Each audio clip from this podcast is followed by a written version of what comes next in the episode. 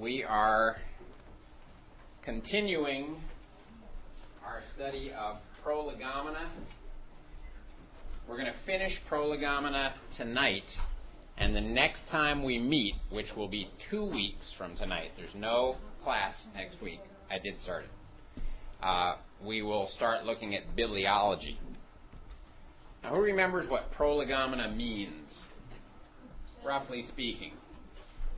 What does prolegomena mean? Well, that's Vicky.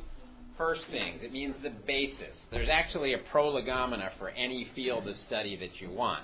The prolegomena for theology is the first things that we have to get settled before we really jump in with both feet. These are questions of what is the nature of knowledge? What is the Bible like?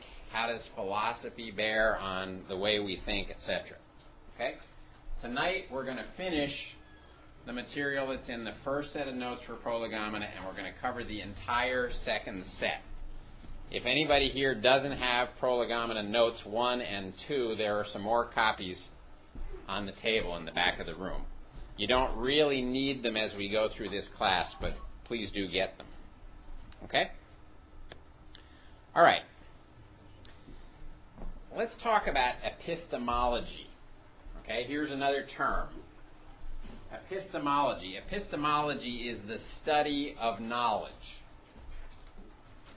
And it really refers to what's our understanding of the nature of knowledge and where do you get it? Okay? We need to ask a few questions about what we believe about where knowledge comes from and how that bears on theology. Okay, epistemology is simply the study of knowledge where it may be found. Now, philosophers generally recognize two sources of knowledge. The first one is rationalism. We've looked at this before, right? Rationalism is what you can figure out with your mind. And basically, those who view this as a source of information would argue that our brains are capable of actually discovering information on their own. Now, this goes all the way back to Plato and also to Descartes. People who emphasize this say that the mind is reliable, but your sensory information is secondary and it's subject to error. You know, if you're drunk, you may see pink elephants. Therefore, you can't trust your senses. But your mind tells you that there's no such thing as a pink elephant, so you can trust it. I think you can see that that's not a very sensible defense of rationalism as a source of information, but that's the way they would they would think.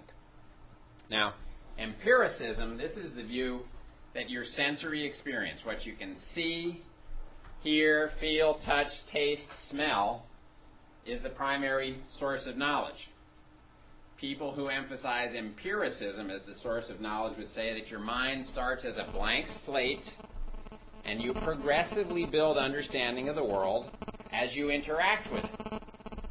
How many of you have kids? You've seen your children do this, right? A lot of information does come this way. Okay? Now, I wouldn't say that either one of these is wrong per se, but the question is is either one of them, or are they both together, adequate for doing theology? now, what's happened is that modern philosophy has adopted the skeptical elements of both of these. So, modern philosophers aren't really confident that we know anything very well. They would say, well, rationalism looks like a good idea, but your mind can be fooled. Empiricism looks like a good idea, but your senses can be fooled. So, do we really know anything? And a lot of modern philosophy is simply skeptical and in despair about knowing anything reliably. Okay, I would say that a biblical philosophy of epistemology recognizes three sources of knowledge. Okay? The first two that we've already seen, rationalism and empiricism, and the last one is, you probably know this, revelation. Okay, I'm not talking about the book of Revelation at the end of the Bible. I'm talking about God revealing Himself and his ways to us by his divine initiative. Him making the effort to tell us things that we could not possibly know any other way. And where does that come from? It comes from he's put he's put that information in what? In the Bible. Okay? Now this goes beyond what you can know either by rationalism or by empiricism. Okay? Romans 1 tells us that you can know some things about God by looking at the world. It says that you can know that He's a great creator and that He's eternal. But you can't go much farther than that. Okay? We need more. Okay? Now Hebrews 1 says that Christ is the ultimate revelation of the Father. John 5:39 says that the scriptures testify to the person of Jesus. We've already looked at 2 Timothy 3:16. Scripture prepares us to know God accurately and to serve him effectively. So what God has done is he has stepped in to fill the gap that we could never fill ourselves. Rationalism and, and empiricism aren't enough. We need revelation. Now, for people who are skeptical about the reliability of the Bible, where does that leave them? It leaves them in the dark, doesn't it? Okay? You can't really do intelligent theology without confidence in Scripture because you need revelation. Now, sadly, there are people who try to do theology without Scripture and they just end up in confusion, I would say. Okay. Any questions about that? That's that's pretty straightforward. I doubt any of you have any disputes on that, but do you have any questions or observations about that? You understand? Yes. Go ahead, Gary. So are you saying if you only had Romans 1, that would not be enough? Well, I'm saying Romans 1 says that if you don't have a Bible, you can still look at the world. Right. And know there's a God, know that He's powerful, know that He's a creator, and that He's eternal. Beyond that, you couldn't know that God is love, you couldn't know that He's holy or just, or that He provides forgiveness through His Son, or any of those things. One way to say it is you could say that by looking at the world, you can know enough that there's a God but you can't know how to get right with him. Okay? You can't know him personally just by looking at the world. And, and we'll come back to this in, in a different kind of orientation. All right, now, we're going to move on at this point to the material that's covered in the second set of notes you have on prolegomena. There are three topics in here critical methods in theology, forms of revelation. Now, this forms of revelation is going to go back to what we just talked about. And then the essentials of an evangelical systematic theology. Okay? And after tonight, we're going to move on to bibliology, as we said. Okay, and remember, no class next week. Okay.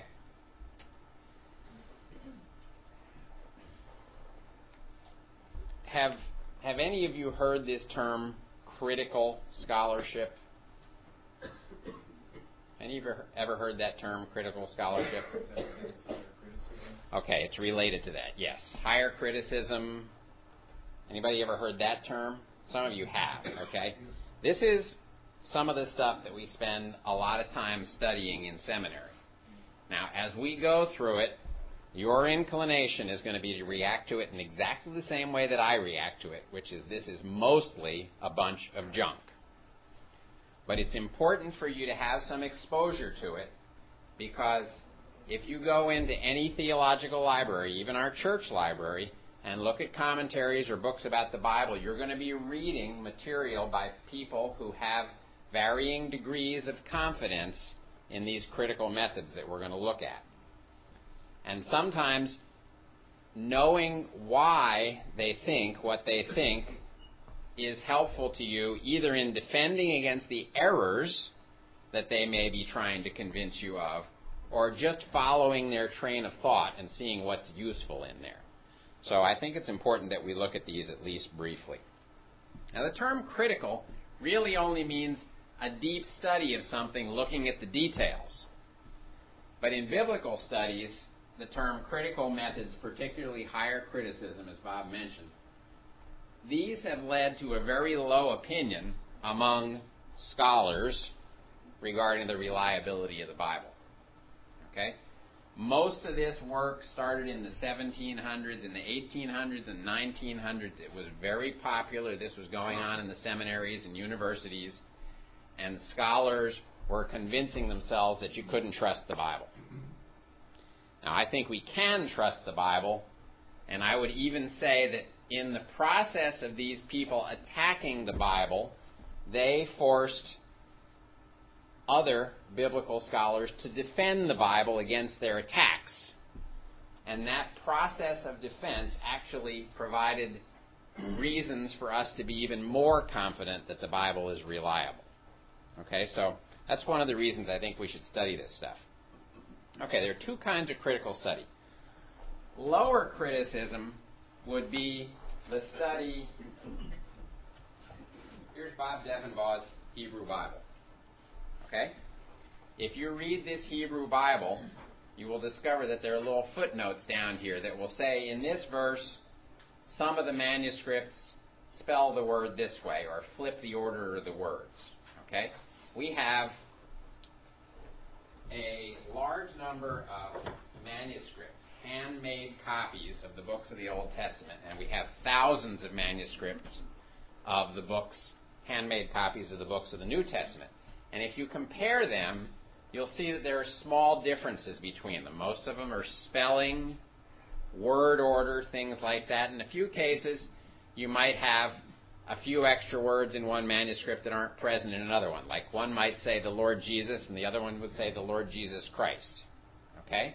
Lower criticism is the study of the manuscripts and comparing what they're like in order to get good confidence about what the original text, the one that was written by the guy who wrote the book, what that looked like. Okay? We're not going to focus on this here. We may talk about that a little bit when we get to bibliology. Now, higher criticism is a study of what the Bible expresses. What does it say with particular attention to its origin, its content, its historicity or historical accuracy, and its truthfulness. Okay? So a higher critic is somebody who's looking at the Bible and he's saying, who wrote this?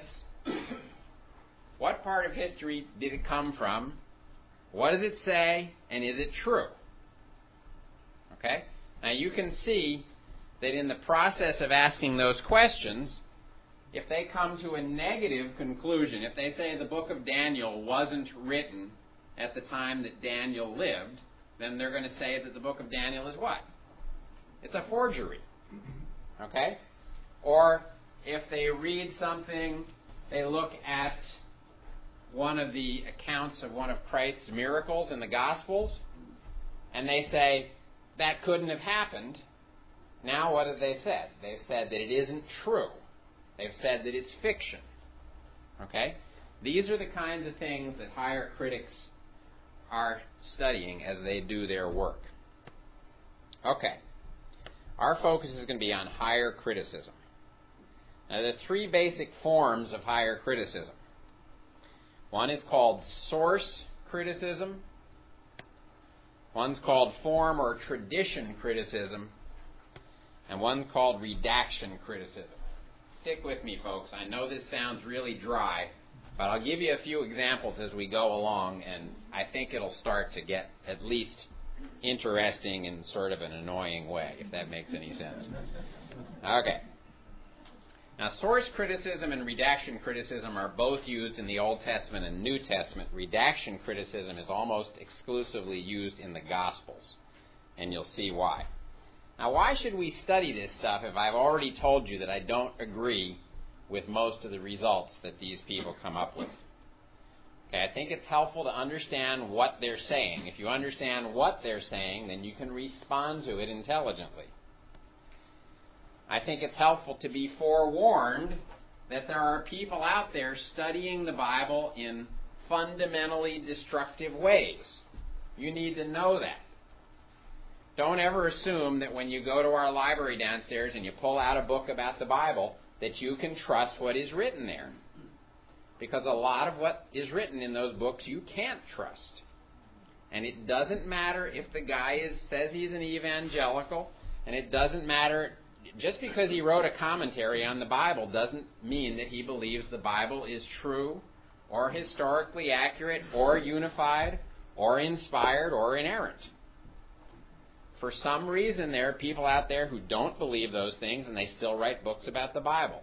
Don't ask me why. I've wondered my entire life. I, I just don't know. Okay? The third one, well, I've kind of said this to help you understand things you may encounter in books about the Bible. It's good to look at Bible dictionaries or commentaries or encyclopedias when you're studying. They can be very helpful. Okay, but you need to approach them with an awareness that not everything these people say can really be trusted. Okay, let's talk about the first kind. Source criticism is an attempt to discover written sources that are behind the text of a particular Bible. Now, for example, what are the first five books of the Bible called? There's a word for it the Pentateuch or the Torah. Okay? Those books, we believe, were written by Moses. If you go through those books, you notice something very interesting. You'll notice that there are a lot of different names for God. Okay, God is called Yahweh. He's called Elohim. Um, I can't think of another one, but there are several other names that are used. Okay? If you go through the book of Genesis, you see things that look like echoes. You know the story she's she's my sister? How many times does it happen in the book of Genesis? Anybody know?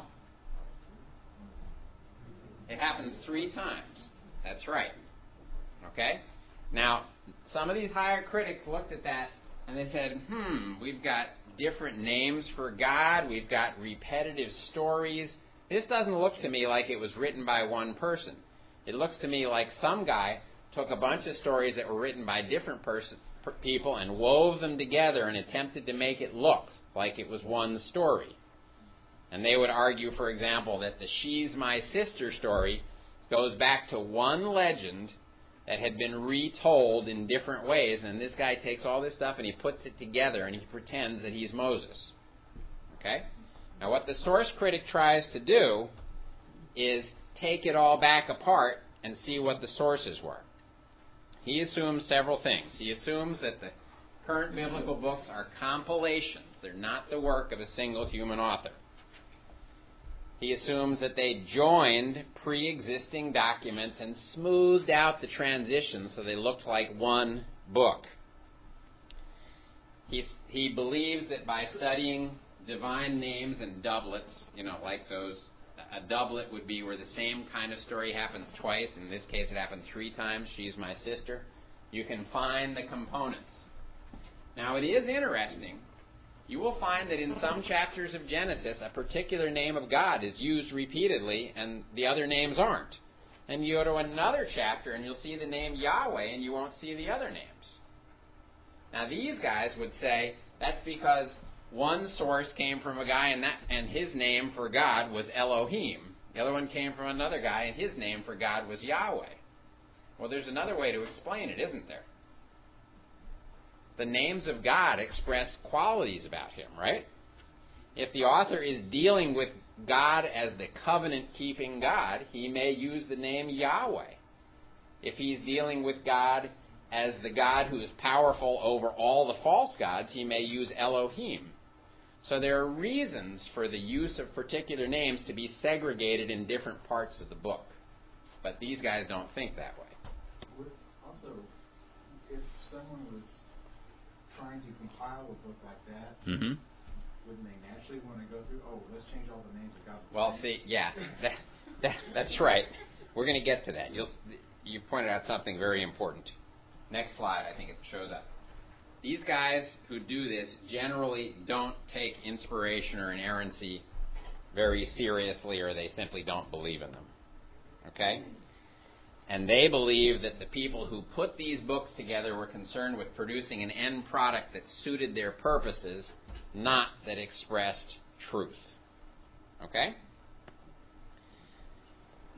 In the Pentateuch, source criticism is often called the JEDP theory. Some of you have heard that term. I, I can explain it to you later if you want to. I'm not going to now.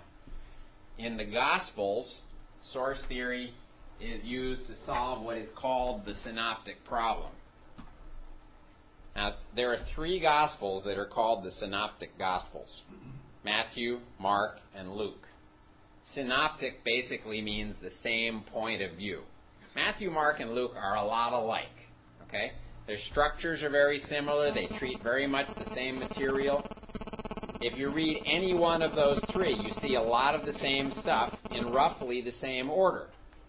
Now, the supposed, the so-called synoptic problem is the question of, well, how do we explain why they look so much alike and yet why they look so different? Now, I think the answer is that the Holy Spirit had three different writers write down three different accounts of the same events from different viewpoints. And where they agree, it's because the Holy Spirit was leading them to use similar wording. And where they disagree, it's because the Holy Spirit was leading them to emphasize different things. But source critics who deal with the Gospels don't believe in the superintending work of the Holy Spirit. They want a human, mechanistic, scientific explanation of how those things ended up the way they did. And they do that by source criticism. Okay? I think there's one positive value of source criticism. It does remind us that in some cases sources were used. If you look at 1 Kings 11:41, you don't need to do it now. It's, it speaks of sources that were used in compiling the records of the kings that we have in the Bible. That's about as much positive as I see personally. I'd probably get in trouble at seminary for saying this, but this is what I think. Okay. I think it raises doubt about the integrity and inspiration of the Bible books. I think it impugns the honesty of the biblical authors. I think that it assumes that the authors are incapable of using a variety of style or using intentional parallels in real events to emphasize the similar, similarity of people's behavior. Um, I think it's wildly optimistic, and this is what Bob was talking about. It's wildly optimistic about the ability of modern scholars to pull this all apart when it was supposedly put together by somebody who lived way back then, speaking his native language close to the events. And here we've got some scholar 3,000 years later who thinks that he can figure it out and take it all apart. I think it's just incredibly arrogant. I think it makes no sense, but I also think these guys are incredibly arrogant to think that they can find the little clues and pull these things apart. Okay. And I'm going to say that probably about all three of these. Now, I think source criticism, and this is true of most higher criticism, it makes man the authority over Scripture rather than Scripture the authority over men.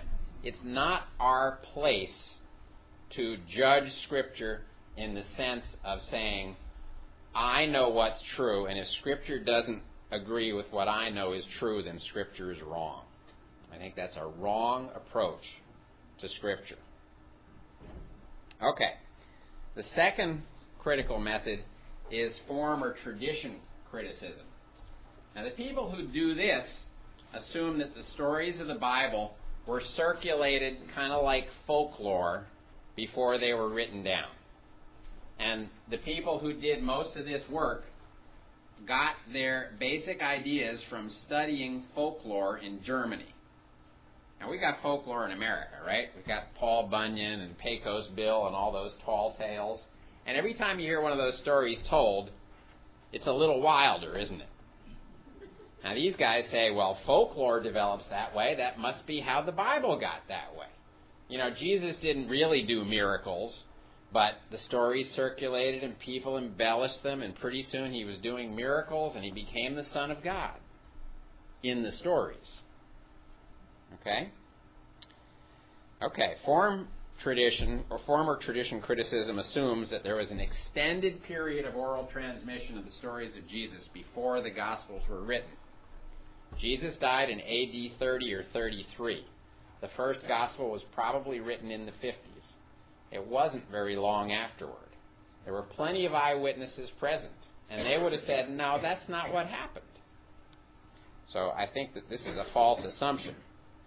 They assumed that the stories about Jesus followed the same kind of development processes that folklore follows. Okay?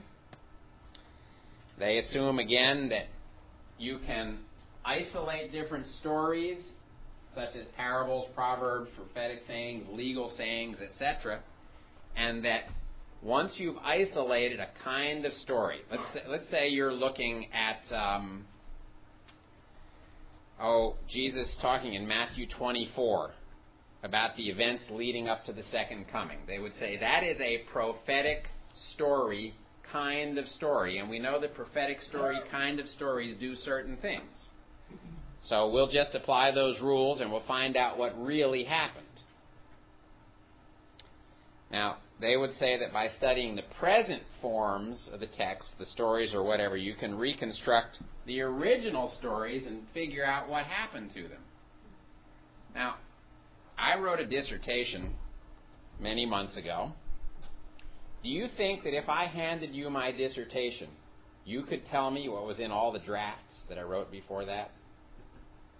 No way. The information just isn't there. Now, these guys are saying we can get back to the first draft by looking at the final product. It's ridiculous. It's utterly ridiculous. Okay. They would also say that by examining the content of the forms, you can tell the life setting in which each story arose. They call that the Sitz im Leben.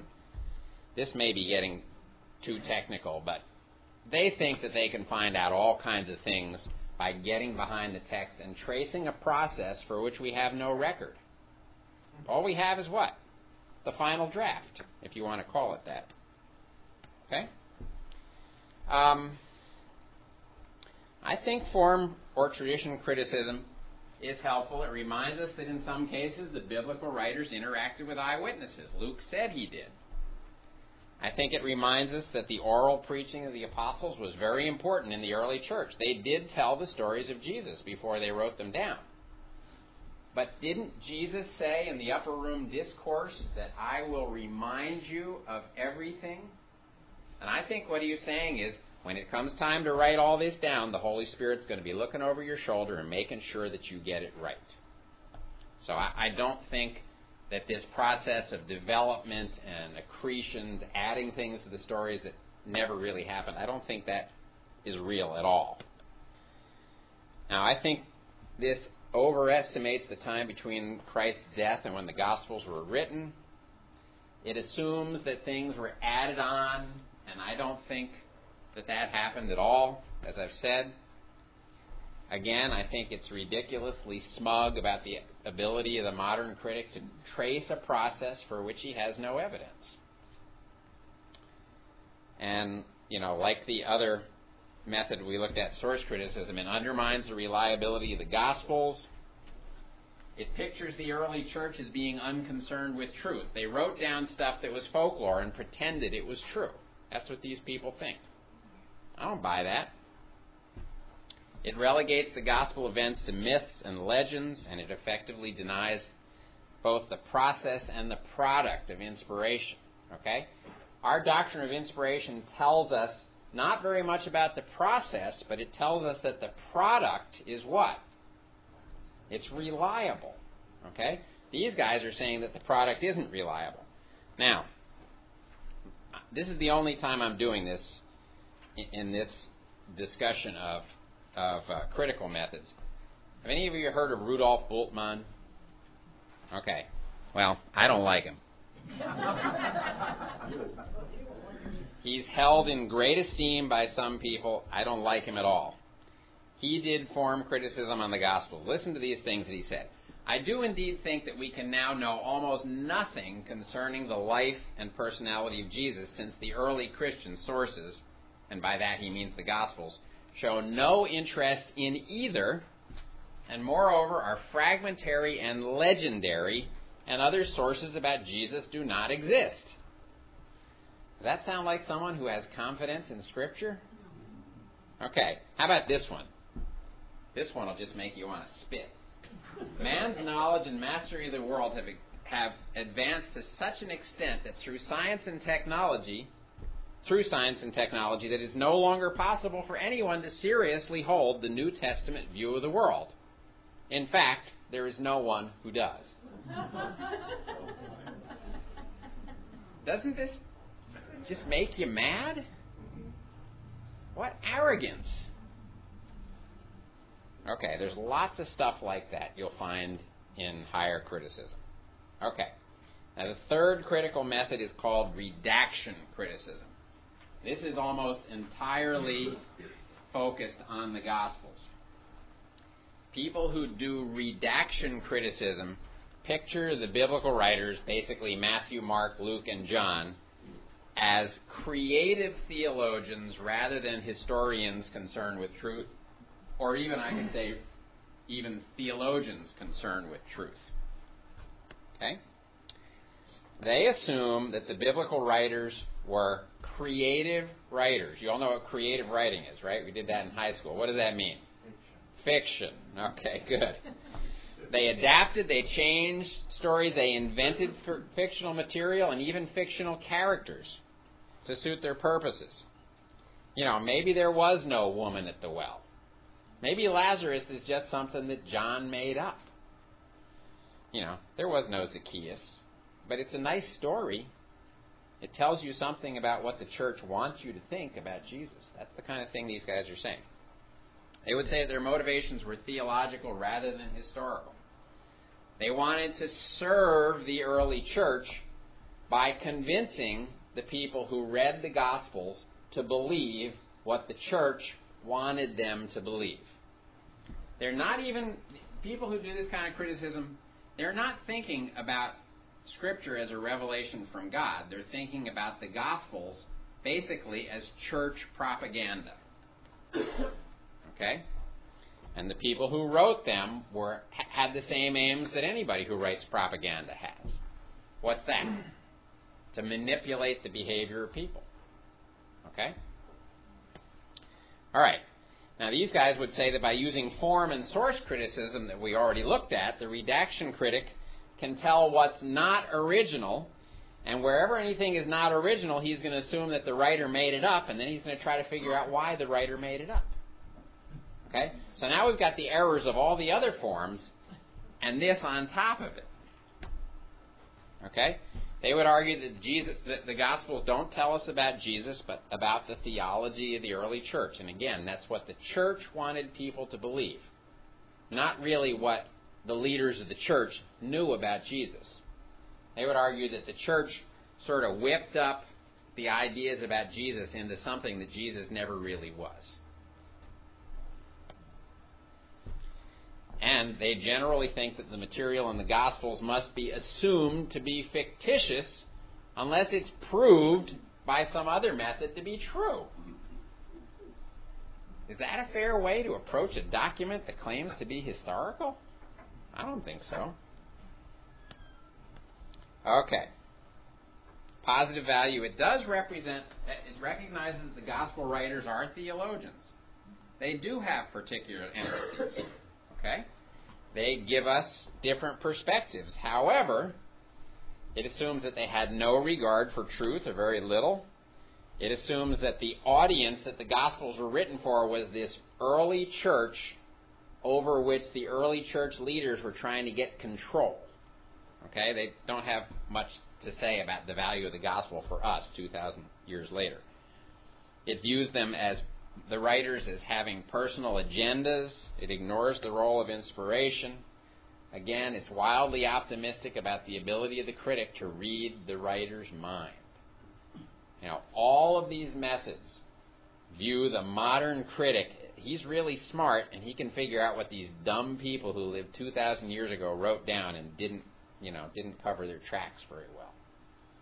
It's my personal opinion that the people who lived 2,000 years ago were probably vastly more intelligent than us. due to genetic degradation. I'm not sure about that, but I think Adam was way more intelligent than us. Okay. Their criteria for evaluating the sources and authenticity of the units of text is it's just highly subjective, and there's no way to verify what they say. And if you take two redaction critics and compare their views on the same passage of Scripture, they won't come up with the same thing. Because there's nothing objective about this. It's basically making stuff up, in my opinion. Okay. Now, this one's important. The redaction critical theory is completely in disagreement with the New Testament writers' insistence that the historical truth of the Bible and the accounts of Christ's life are vital to the message of Scripture. 1 Corinthians 15. If Christ is not risen from the dead, then your faith is what? Useless. Okay? Could they have made that up and then said that? No. Okay? 2 Peter 1:16. Peter says we didn't make up stuff. We were eyewitnesses. We saw this stuff. Okay, they were concerned with truth. Okay. Some final thoughts on this and then we're going to move on. If you think that modern critical methods are mostly worthless, you're right. Okay? They are behind that whole sequence of weird theologies that we looked at, remember? Liberalism, neo orthodoxy, God is dead, all that kind of stuff. Those things arose precisely because these people attacked the authority of Scripture. Look where it got us. Okay? There are some small benefits. They alert us to false ways of thinking. And they've forced Bible believing scholars to do their homework. Okay? And that's had some value. Okay? The result of these critical methods is that it's forced people who have a high view of Scripture to go back and say, well, can I defend against these charges? And in reality, you can. And through that process of defense, our confidence in Scripture has grown, not gone down. Okay? Nobody's snoring yet. That's good. I'm trying to make you mad. That'll keep you awake. Okay. Any questions about critical methods? So would you say that controversy forms a uh, synthesis? Are you picking on me? You're making fun of me? Um, oh, as as in a Hegelian dialectic. Right. Yeah, well, yeah, I think you can act, you can actually see if you go back and trace the history of this. It started in the 1700s. You can see how each one of these led to something else that led to something else that led to something else. And where did it get us? It got us to where we are today, where in most scholarly circles, Scripture is viewed with very low regard. And the funny thing about it is that Scripture does stand up to scrutiny if you're willing to approach it with an open mind. You know, there were there are lots of people who said um, Daniel has to be a fictional book because there was no such city as Babylon. And then somebody tripped over a rock in the desert and started digging, and there it was. Okay? There are people who said that the the book of Acts has all kinds of names for political rulers and offices and cities, and those things didn't exist in the ancient Greek world. And they said, can't be historical. And then as time has gone on, archaeology has discovered all of those things. And guess what? The Bible revealed it first. And the modern historians got it later. So, Scripture does stand up to scrutiny. And, you know, we're not going to do it in this class, but the whole process of looking at those evidences, that's what's called apologetics, if you ever heard that term. Apologetics, apologetics is the study of evidence for the truth of Scripture and its message.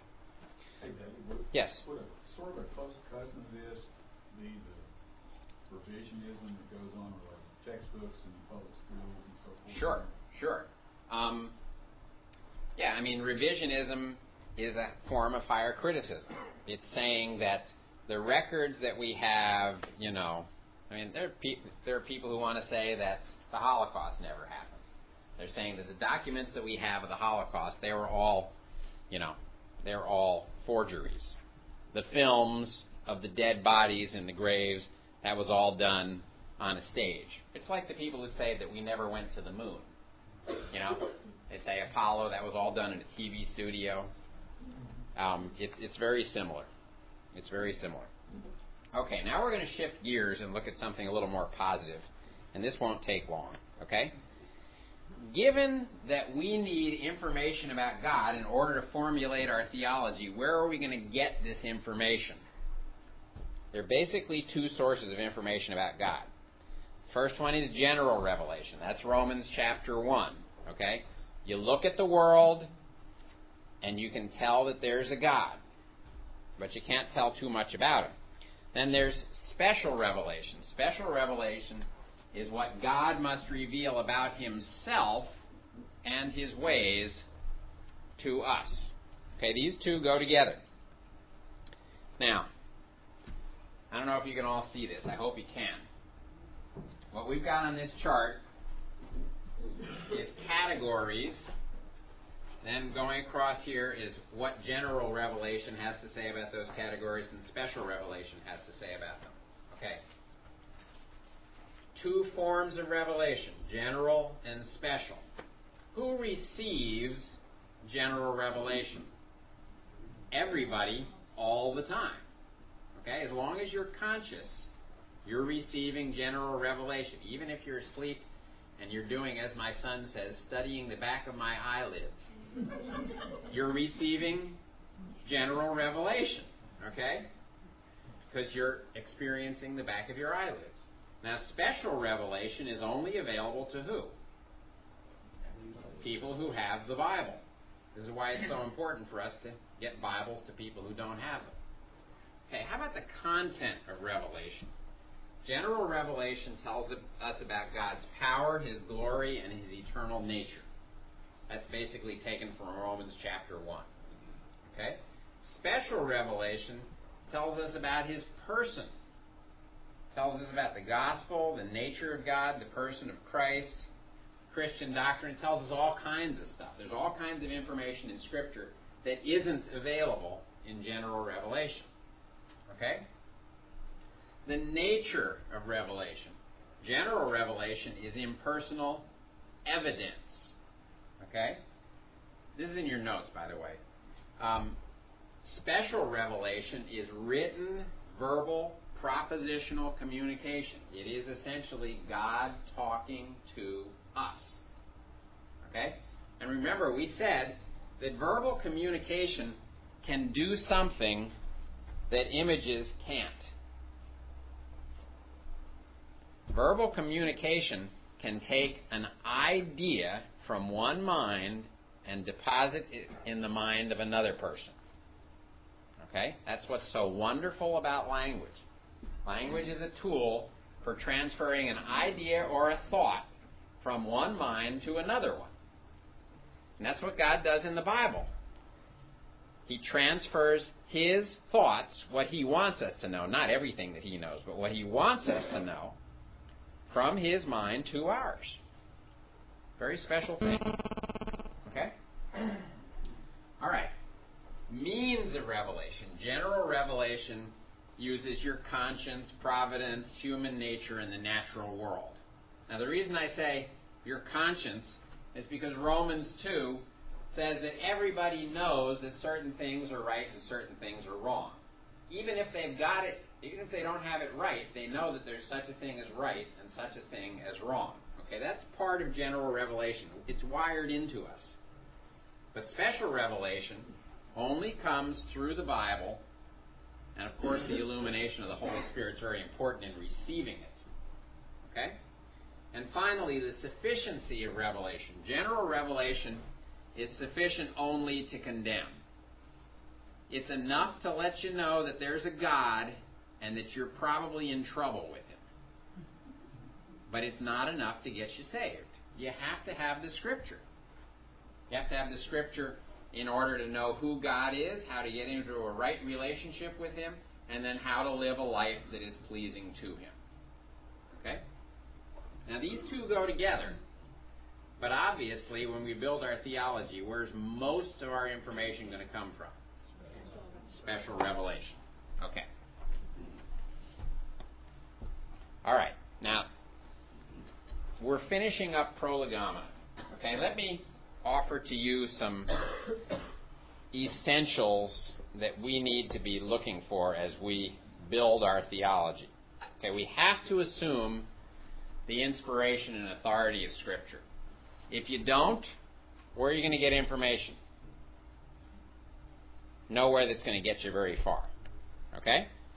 We have to use proper methodology, sound hermeneutics. That's what we're talking about in the second hour. We need to recognize progressive revelation. We talked about this before, right? That God reveals a little more information about a given subject as he goes farther in time in the Bible. We need to pay attention to the analogy of Scripture. This is just the principle that says Scripture interprets Scripture, and we'll talk about that more in hermeneutics. And we need to use logic. Okay, basic logic, the rules of human language. Okay, I think we need to recognize our own limitations. And what that means is we should not go beyond what is revealed. Okay? Second Peter says that God has given us everything we need for life and godliness. It does not say that God has given us everything we need to satisfy our curiosity about every subject under the sun. Okay? And I think that's important. I think we must seek the illuminating work of the Holy Spirit. If we don't, we're asking for trouble. we need to consult the entire Bible. You know, in China, there are people who say, I'm a New Testament Christian or I'm an Old Testament Christian. Okay? That's a huge mistake. Now, sadly, most evangelicals know the New Testament a whole lot better than they know the Old Testament. But the Old Testament is the foundation upon which the New Testament is built. We really need to consult all of Scripture in order to build a solid theology. And then we need to study the full range of revealed truth. Scripture talks about a lot of things. It doesn't just talk about who God is or how to get saved. It talks about how you should raise your kids, how you should love your wife, what you should do with your money, uh, where your hope should be, how you should interact with the government when you don't like the president, things like that, in general principles, or when you do. Okay? Um, so we need to look at everything that's there. We shouldn't ignore anything. Okay. That's the end of prolegomena. Um, if you have time, try to read through the prolegomena notes part two that I gave you last week. And we will continue two weeks from now. Now, don't go away because hermeneutics follows. All right? But it's break time.